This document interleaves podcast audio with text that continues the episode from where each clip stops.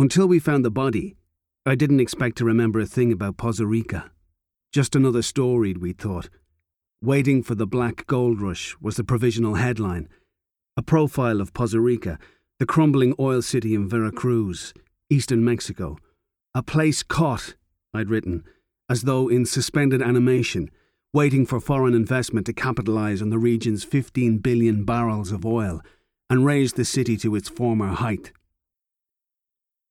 Just four days' worth of interviews, we'd figured, and we'd be back home to file text and photos for the kind of dull, well paid gig all freelancers dream of until they actually have to do one. Yeah, well, you know. After eight years of living in Mexico, I should have known there's no such thing as just another story. Call it Iguala or Reynosa. Call it Manzanillo or Apatzingán. It's the same poor town generica of pull down shutters and bad luck motor shops, the same blue Alcoholics Anonymous triangles, the lurid blood cursive of gang tags. It's the same taxi rank shrines to St. Jude and the Virgin of Guadalupe, the same faded Revolution murals, plaza, bandstand, the busts of the illustrious dead. It's the same missing posters on every lamppost and shopfront the same blood and sulphur odour of wrecked drains. After we found the body, though, nothing would ever look the same again. Ten minutes into our drive home to Mexico City, the AM radio playing bolero songs, we would stop now and again for photos of wellheads for the story. At the centre circle of a balding football field, in the yard of a pay by the hour parking lot, at the bottom of an alley between the Best Western Hotel and the Banco Azteca. So there we were, coasting down the main boulevard, closing in on 5 a.m., nobody heading out to work, nobody coming home from the late shift. The shadows under the big overpass holding only trash from the previous day's market. When we passed a small oil derrick swinging back and forth at the bottom of an alleyway, between a shuttered bar and a gleaming Oxxo convenience store. And Carlos said, Oh shit, stop the jeep, Bato. What? I'd said parking at the top of the alley, but Carlos was already legging it towards someone lying on the ground.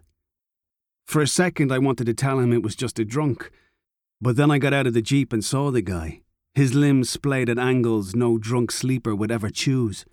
And I stood there, winded at the top of the alley, my heartbeat shaking my throat, my knuckles white where I gripped the Jeep's door frame, as a light, clammy rain petered down over me.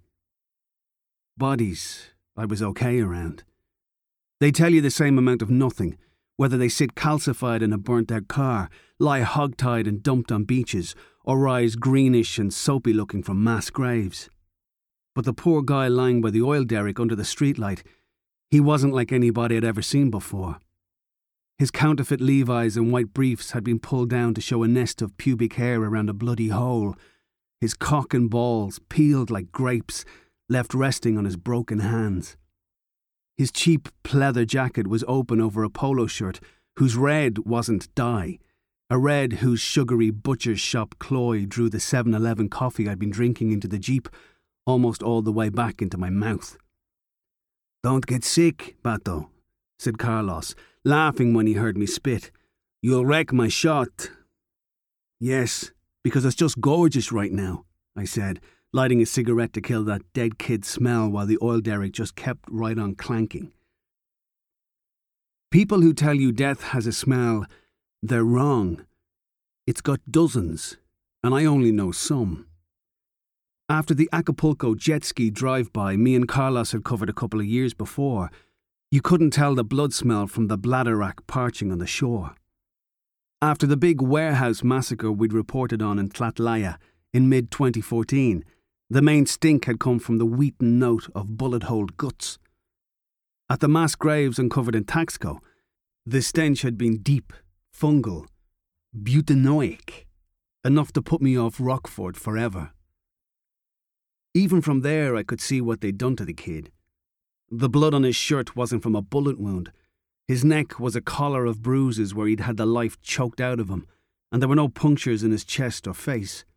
Matter of fact, he had no face. That's where all the blood had come from.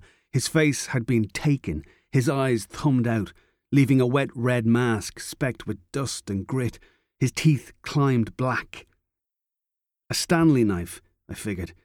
Crisscrossed incisions edged the wound above his right jaw, and from the ragged edge of skin under his left, I could tell they'd stopped cutting once they'd worked up enough of a loose end to tear the rest of his face off with their hands.